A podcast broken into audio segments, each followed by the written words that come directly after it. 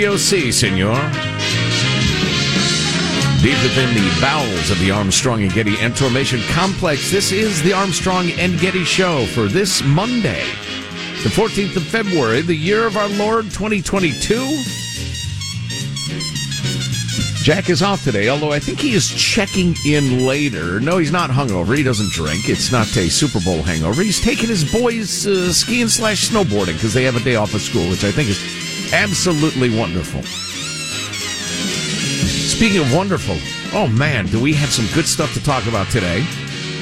A handful of just great guests dealing with the, the big issues of our time, including David Drucker talking about some uh, political earthquakes soon to come. Going to be talking to the fabulous Josh Rogin of the Washington Post about the Beijing Olympics and the Communist Chinese and the rest of it. Uh, this morning, oh, I forgot to mention, this morning we're toodle, uh, tootling under the management. We're, uh, we're laboring under the tutelage of, uh, honorary general manager, the mighty Rams of Los Angeles. Also, John Durham, as in the John Durham probe. Uh huh. Really? Seriously. This is not, you know, page nine on the Washington Examiner significant. This is big time Hillary and shackles significant. So stay with us for that, Hillary. Just when people are starting to talk about, I don't know, Hillary 2024, people are starting to take it seriously. Yeah, Hillary jail. What wasn't that? What was the slogan? 2016. Hillary for Lock, prison. lock her up. Well, yeah, yeah, I remember the lock her up chant, Michael. It's just there was like a funny uh, meme. It was it was ta- a takeoff of her campaign, uh, uh, like signs, her, her her logo, Hillary for prison, and uh, that may actually be happening. But uh, before we dive any further into that, that's right, Hillary. That's right. Get used to orange. It's the new black, darling. Before we get into that more heavily, let's uh, begin the show officially now, according to FCC rules and regulations at Mark. Burrow trying to keep it going, gets spun down, gets it away, and incomplete. It looked like P-Ron might have had a shot to make the grab, but the Rams now running down to celebrate with a defensive play.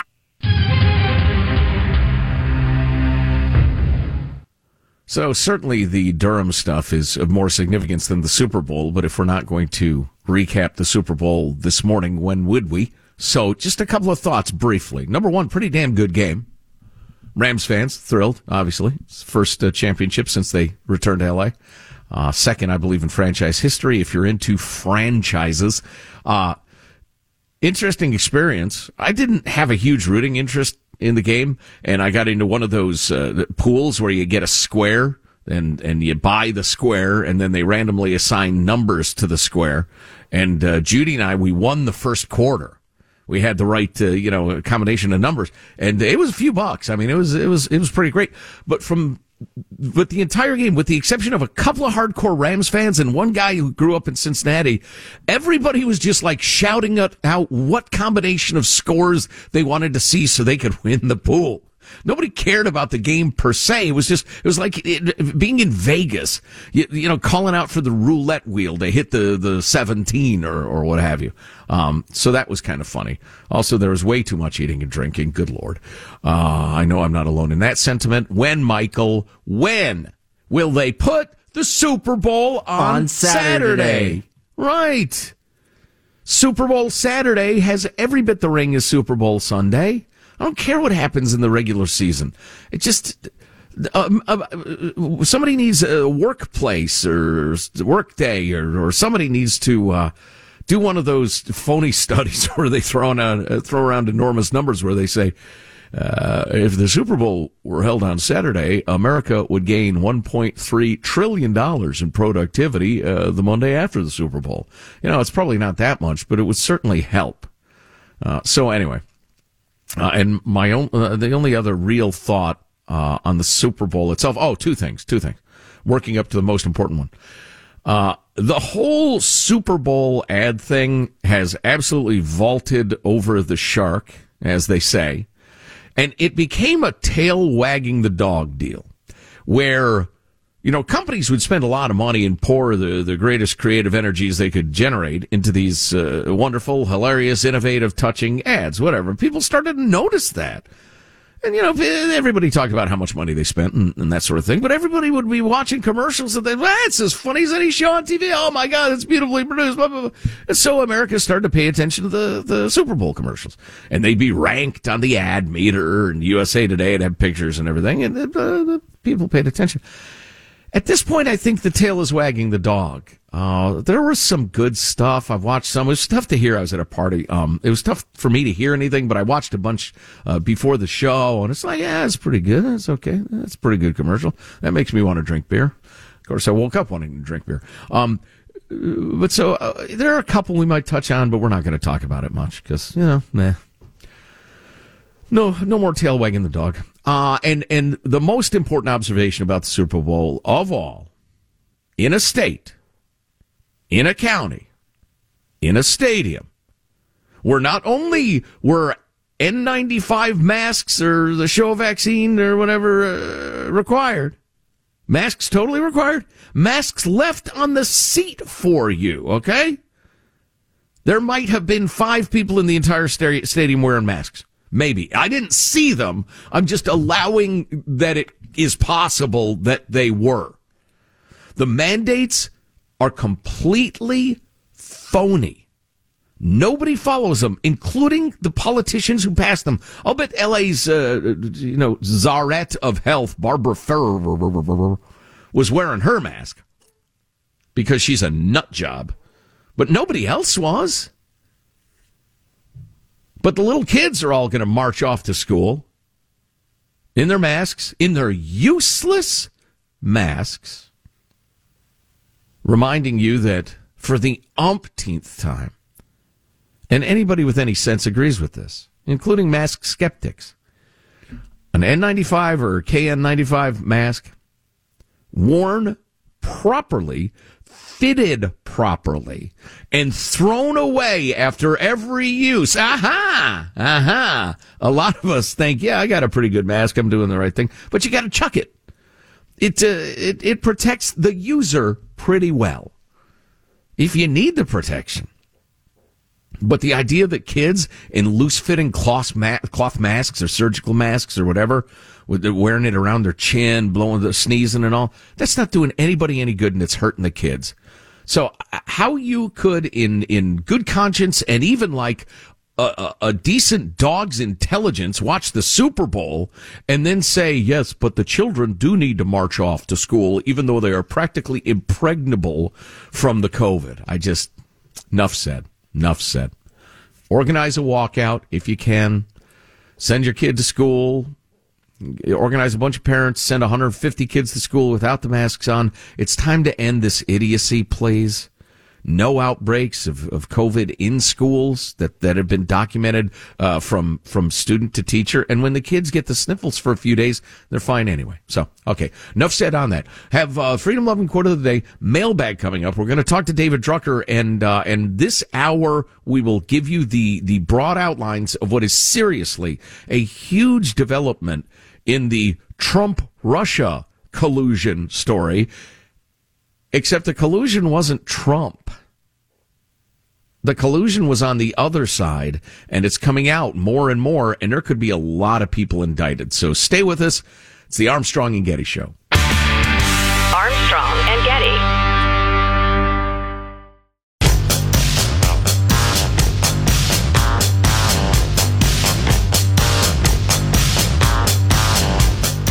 The Armstrong and Getty Show.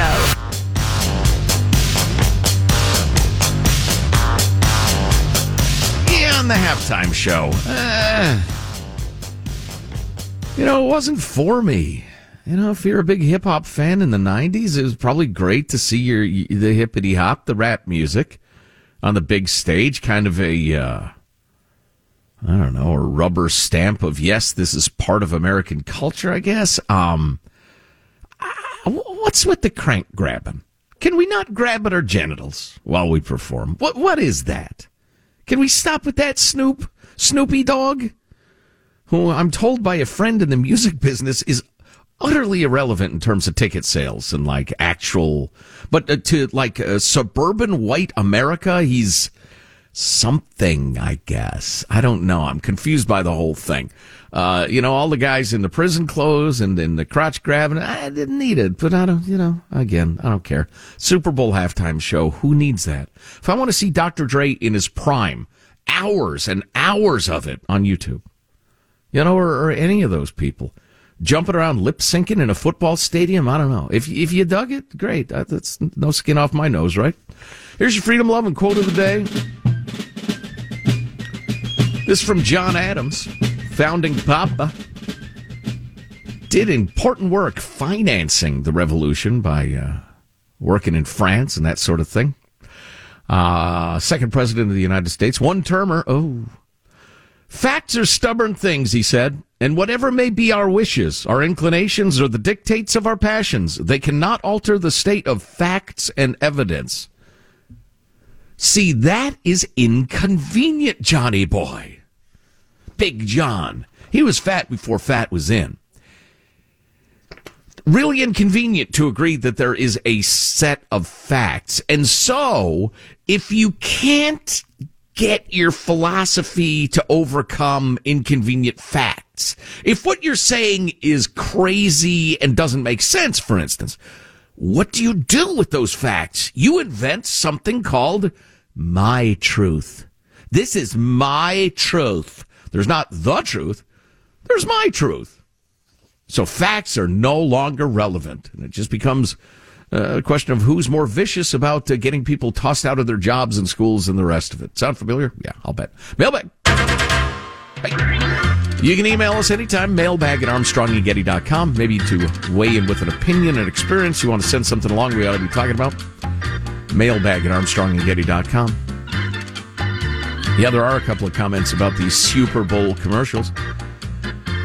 Blake writes, Sirs, you are the only two celebrities that did not have a spot during the Super Bowl.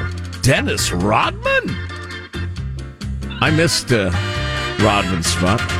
My almost 20 year old kids did not have a clue who he was. Dennis did look good. Probably all the caviar and fine wines with Kim Jong un in North Korea. That could be.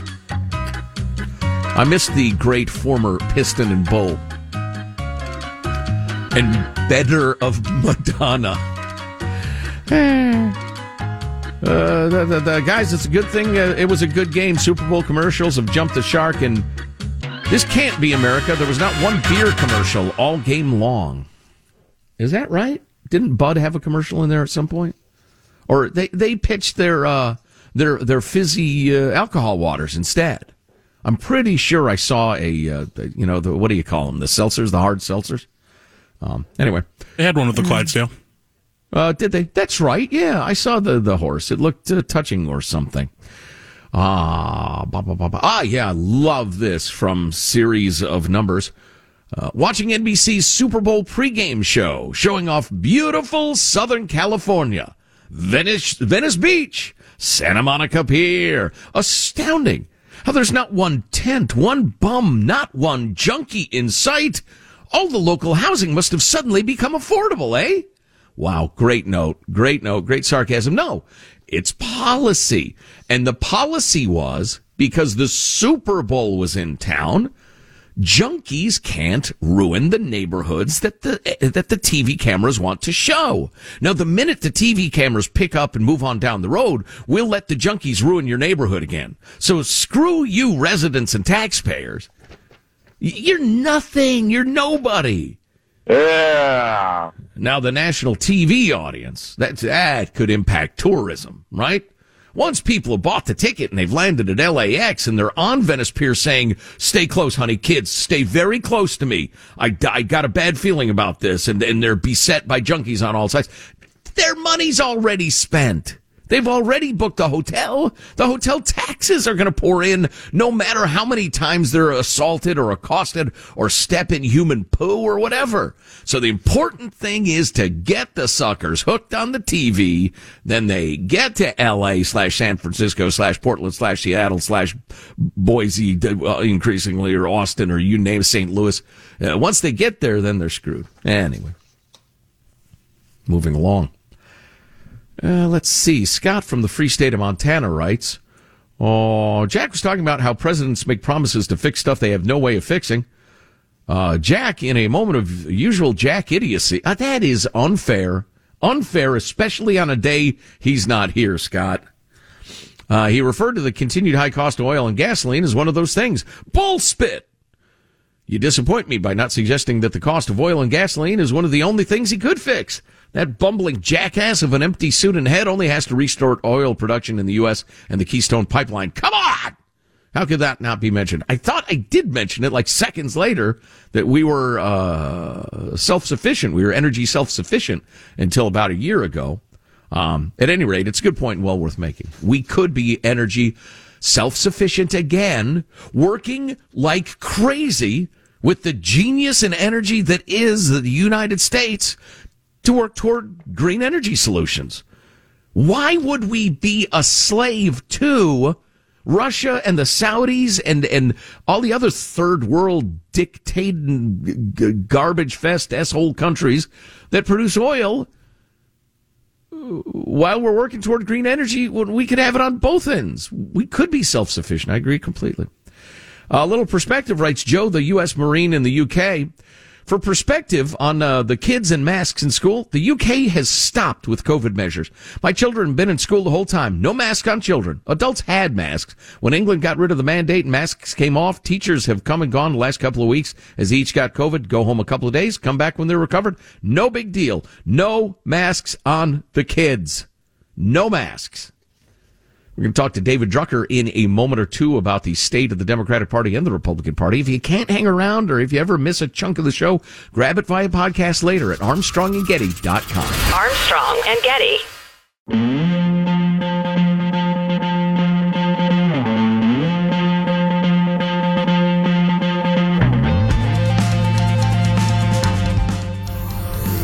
The Armstrong and Getty Show.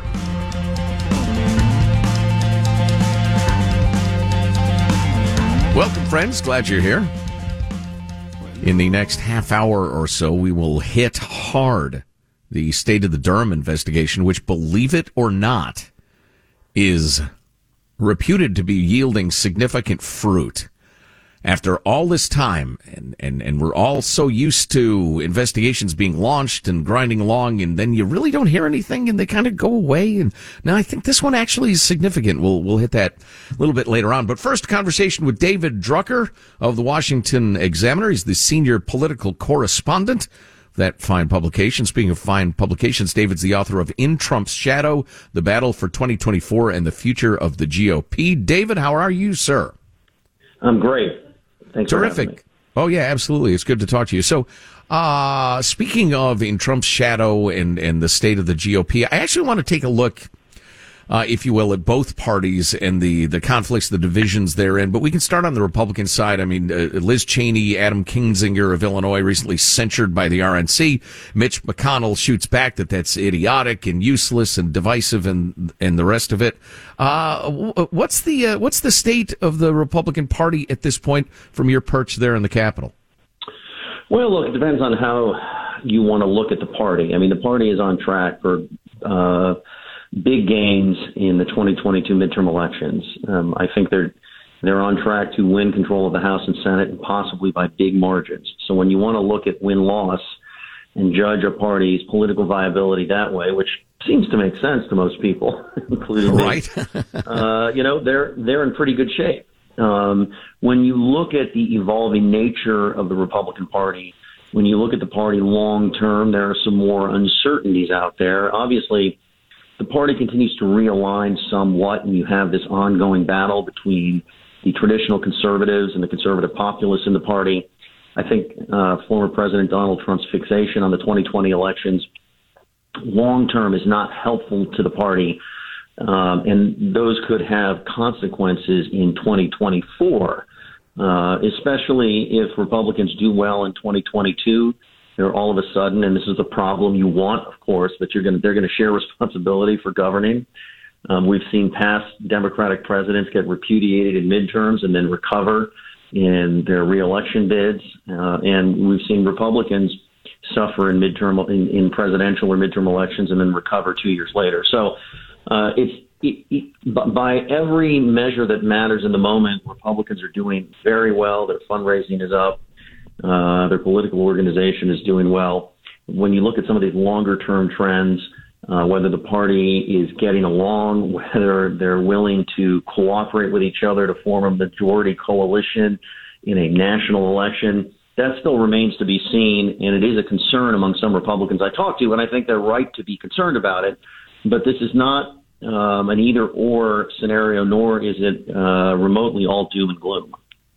You know, I'm ambivalent about a lot of this stuff as a conservative. Um, I just, you know, I have mixed feelings on a lot of it. But just, what do you think of this notion that, and and well, Trump's fixation on the 2020 election, I think, is making him less relevant going forward. If if Trump were were focused, hard focused on inflation, uh, the border, people's living conditions, you know, uh, dinner table issues, um, and not obsessing over the 2020 election, his shadow would be looming even more over the Republican Party. His influence, I think, would have grown. Well, you know, when I, I asked Trump about this when I interviewed him last year for In Trump Shadow, and I asked him if he thought his his you know decision to constantly beat the bush about the you know what he thinks happened in 2020. I said, you know, doesn't it make it harder for your party to win control of the House and Senate in midterm elections? Now, this was before President Biden's approval numbers had dropped and things looked so good for Republicans. Mm-hmm. And he said, yeah, maybe so, but I don't really care. And then he also said, well, I think this will help energize our base because that's what they're interested in. So you raise a really good question. What I would say about this is that there are a number of Republican primaries in big states, in Senate races, never mind House races, and some governor's races where they all where they agree with Trump, these uh, primary candidates, and won't say otherwise, and maybe they secretly disagree with him but refuse to say it. Mm-hmm. And if you end up with nominees in some of these key races with candidates who also want to talk about, you know, an election being stolen, despite um, an incredible lack of evidence to that effect, then this issue is not going to go away. Now, in many of these states, I still think the Republican nominee wins anyway. I, I mean, I tend to think that whoever wins Ohio, and just about all of them say Trump's right, the election was stolen, the nominee in the Ohio Senate race is going to win. the nominee in the North Carolina Senate race is likely to win. The nominee in the Pennsylvania Senate race is likely to win. So it, it's not going to hurt in the near term, but it is going to keep alive this notion in the party um, that Trump is right. And then, of course, you have voters who want to focus on the future. Given how the nature of how much trouble the Democrats are in, and given that they're in charge in Washington, I don't think this kind of this kind of conversation is going to hurt Republicans or the party. I think they're still, given the Democrats' super thin margins in the House and Senate, and everything else, Republicans are still likely to have a really good election, which of course is going to make them think that, that, that there's no problem in talking about a stolen election uh, that wasn't stolen, and and that's why I say it possibly becomes a problem in 2024. David Drucker of the Washington Examiner on the line. One more question about uh, the Republicans before we move across the aisle.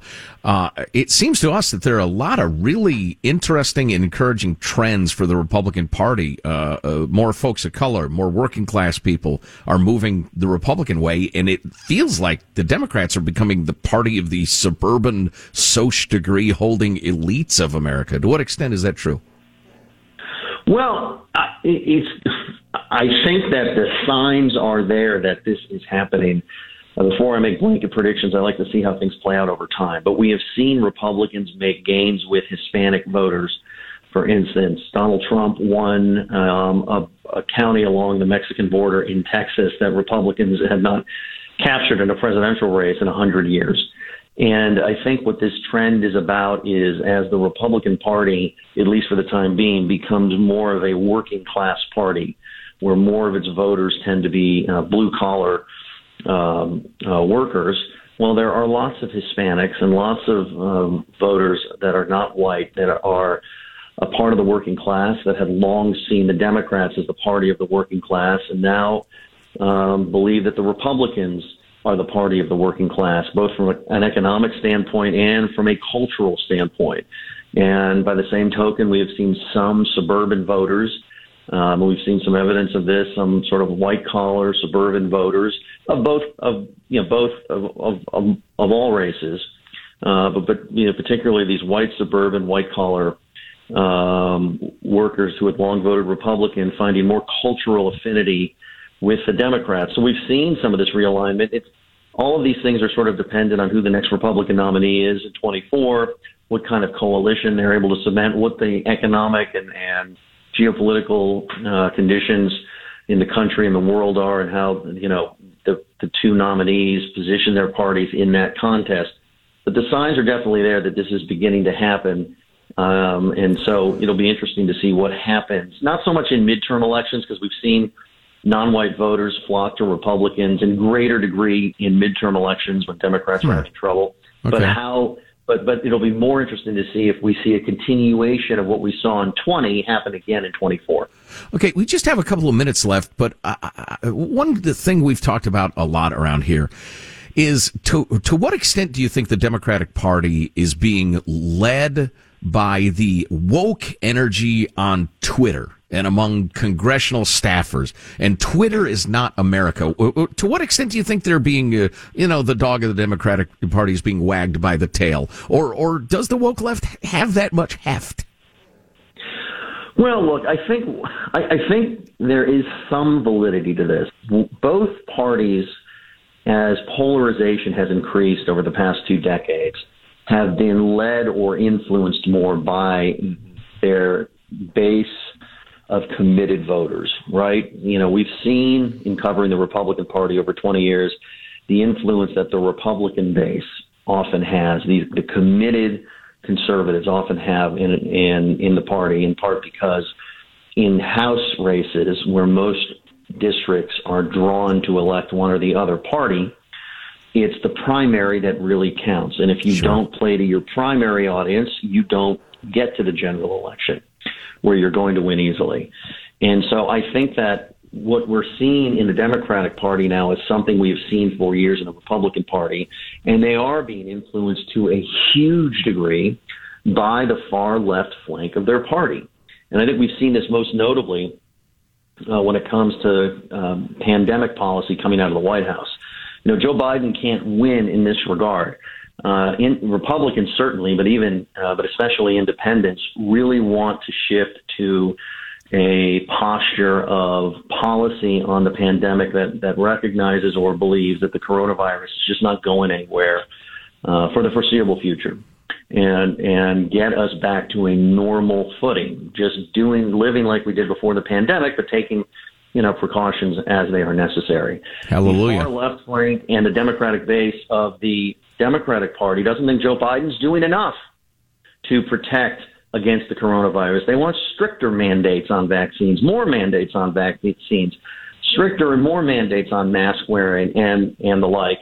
And that belief on the far left flank of the party is influencing how many Democrats in Washington, at least, are reacting to the pandemic, both politically and from a policy standpoint and it's far different than what you're seeing from center left Democrats and independents who may tend to vote Democrat. And we've seen, you know, that Democratic governors around the country are starting to react to the broader number of Democratic voters in their states rather than uh, the most committed liberals. But right. it is definitely having an impact. And you're right when you point out that Twitter is not real life, neither on the right or the left. And when politicians cater to Twitter, they end up in trouble with a broader number of voters they need to win re-election. Well, and your point about COVID policy is a great one and such a such a strange chapter of American history we're all living through. I'd like to write the book Culture and COVID if I only had the time, but um, uh, let's remember Glenn Youngkin is the governor of Virginia, not so much because the the critical race theory stuff that got so much attention, purely because he ran on get the kids back in school. The kids need to be in school. And that hardcore left flank of the Democratic Party is just have four year olds in masks and, and send everybody home the minute anybody gets COVID. And uh, that is just absolute electoral poison, I think, uh, to an extent that the mainstream media does not adequately reflect. But uh, David Drucker, the Washington Examiner. David, I wish we could talk all day, but I'm afraid we're up against a break. But it's great to talk to you. Good luck with the book In Trump's Shadow, the battle for 2024 and the future of the GOP. Thanks, David. Thanks so much. Yep, good to talk. Uh, more to come. The Durham investigation, serious high level flack is about to hit the Hillary campaign from 2016. Evil doing the details next. Armstrong and Getty.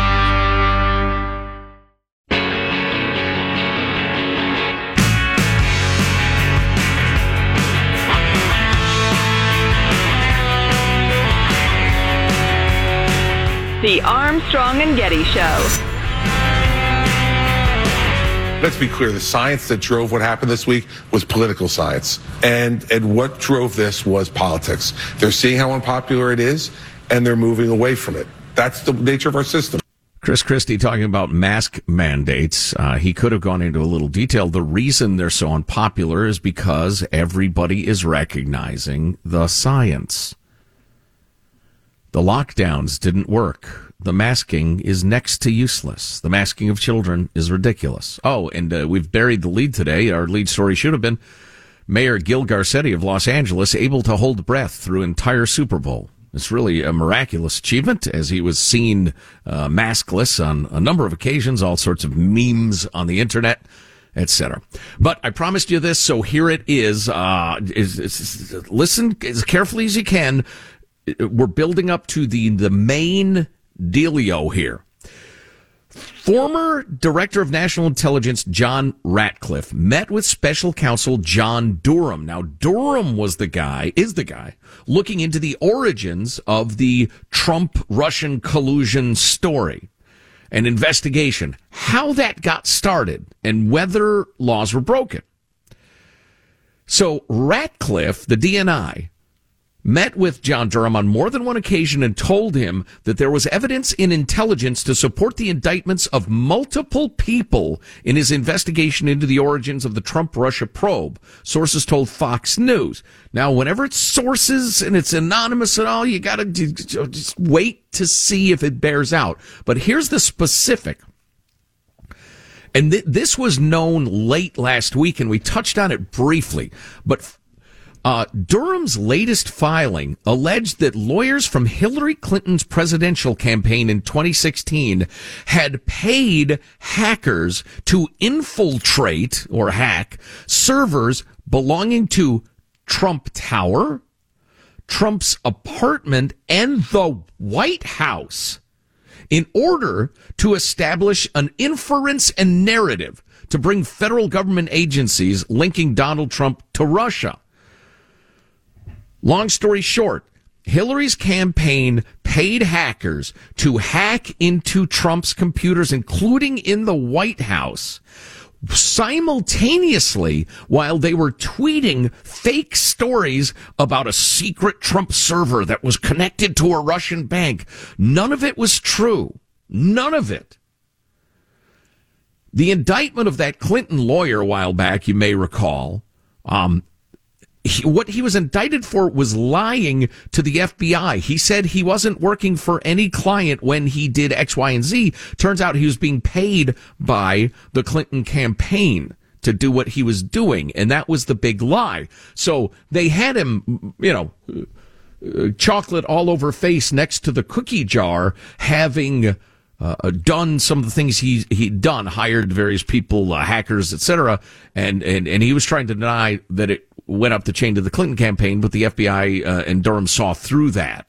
and and now they know that they were in league. Uh, the sources point to one key piece of declassified intelligence, which Fox News first reported in October of 2020, revealing that intelligence community officials within the CIA forwarded an investigative referral on Hillary Clinton purportedly approving a quote plan concerning U.S. presidential candidate Donald Trump and Russian hackers hampering U.S. elections as a means of distracting the public from her use of a private email server. So again, this is from the CIA allegedly saying that Hillary, Hillary's campaign launched the hack to cover up the email thing or to distract from it. Sources told Fox News that the CIA memo, also known as a counterintelligence operational lead, was properly forwarded to the FBI and to the attention of then FBI Director, oh boy, James Comey, and then Deputy Assistant Director of Counterintelligence, oh boy, Peter Strzok. The following, uh, blah, blah, blah, blah, blah. So, where Durham is in this investigation and how close he is to additional uh, indictments, uh, it's hard to say. He is the tightest chip in D.C. But Fox has not obtained evidence to suggest the FBI opened an investigation into Hillary's plan per the CIA referral. So, yeah, try not to drop dead of a fatal heart attack. It looks like the CIA referred it to the FBI and Comey and Strzok said, yeah, we're not that interested in it. Meanwhile, Ratcliffe, the former DNI, had also declassified documents that revealed former CIA Director John Brennan briefed Obama on Hillary Clinton's purported, quote, proposal from one of her foreign policy advisors to vilify Donald Trump by stirring up a scandal claiming interference by the Russian security service. Again, that's a declassified CIA document.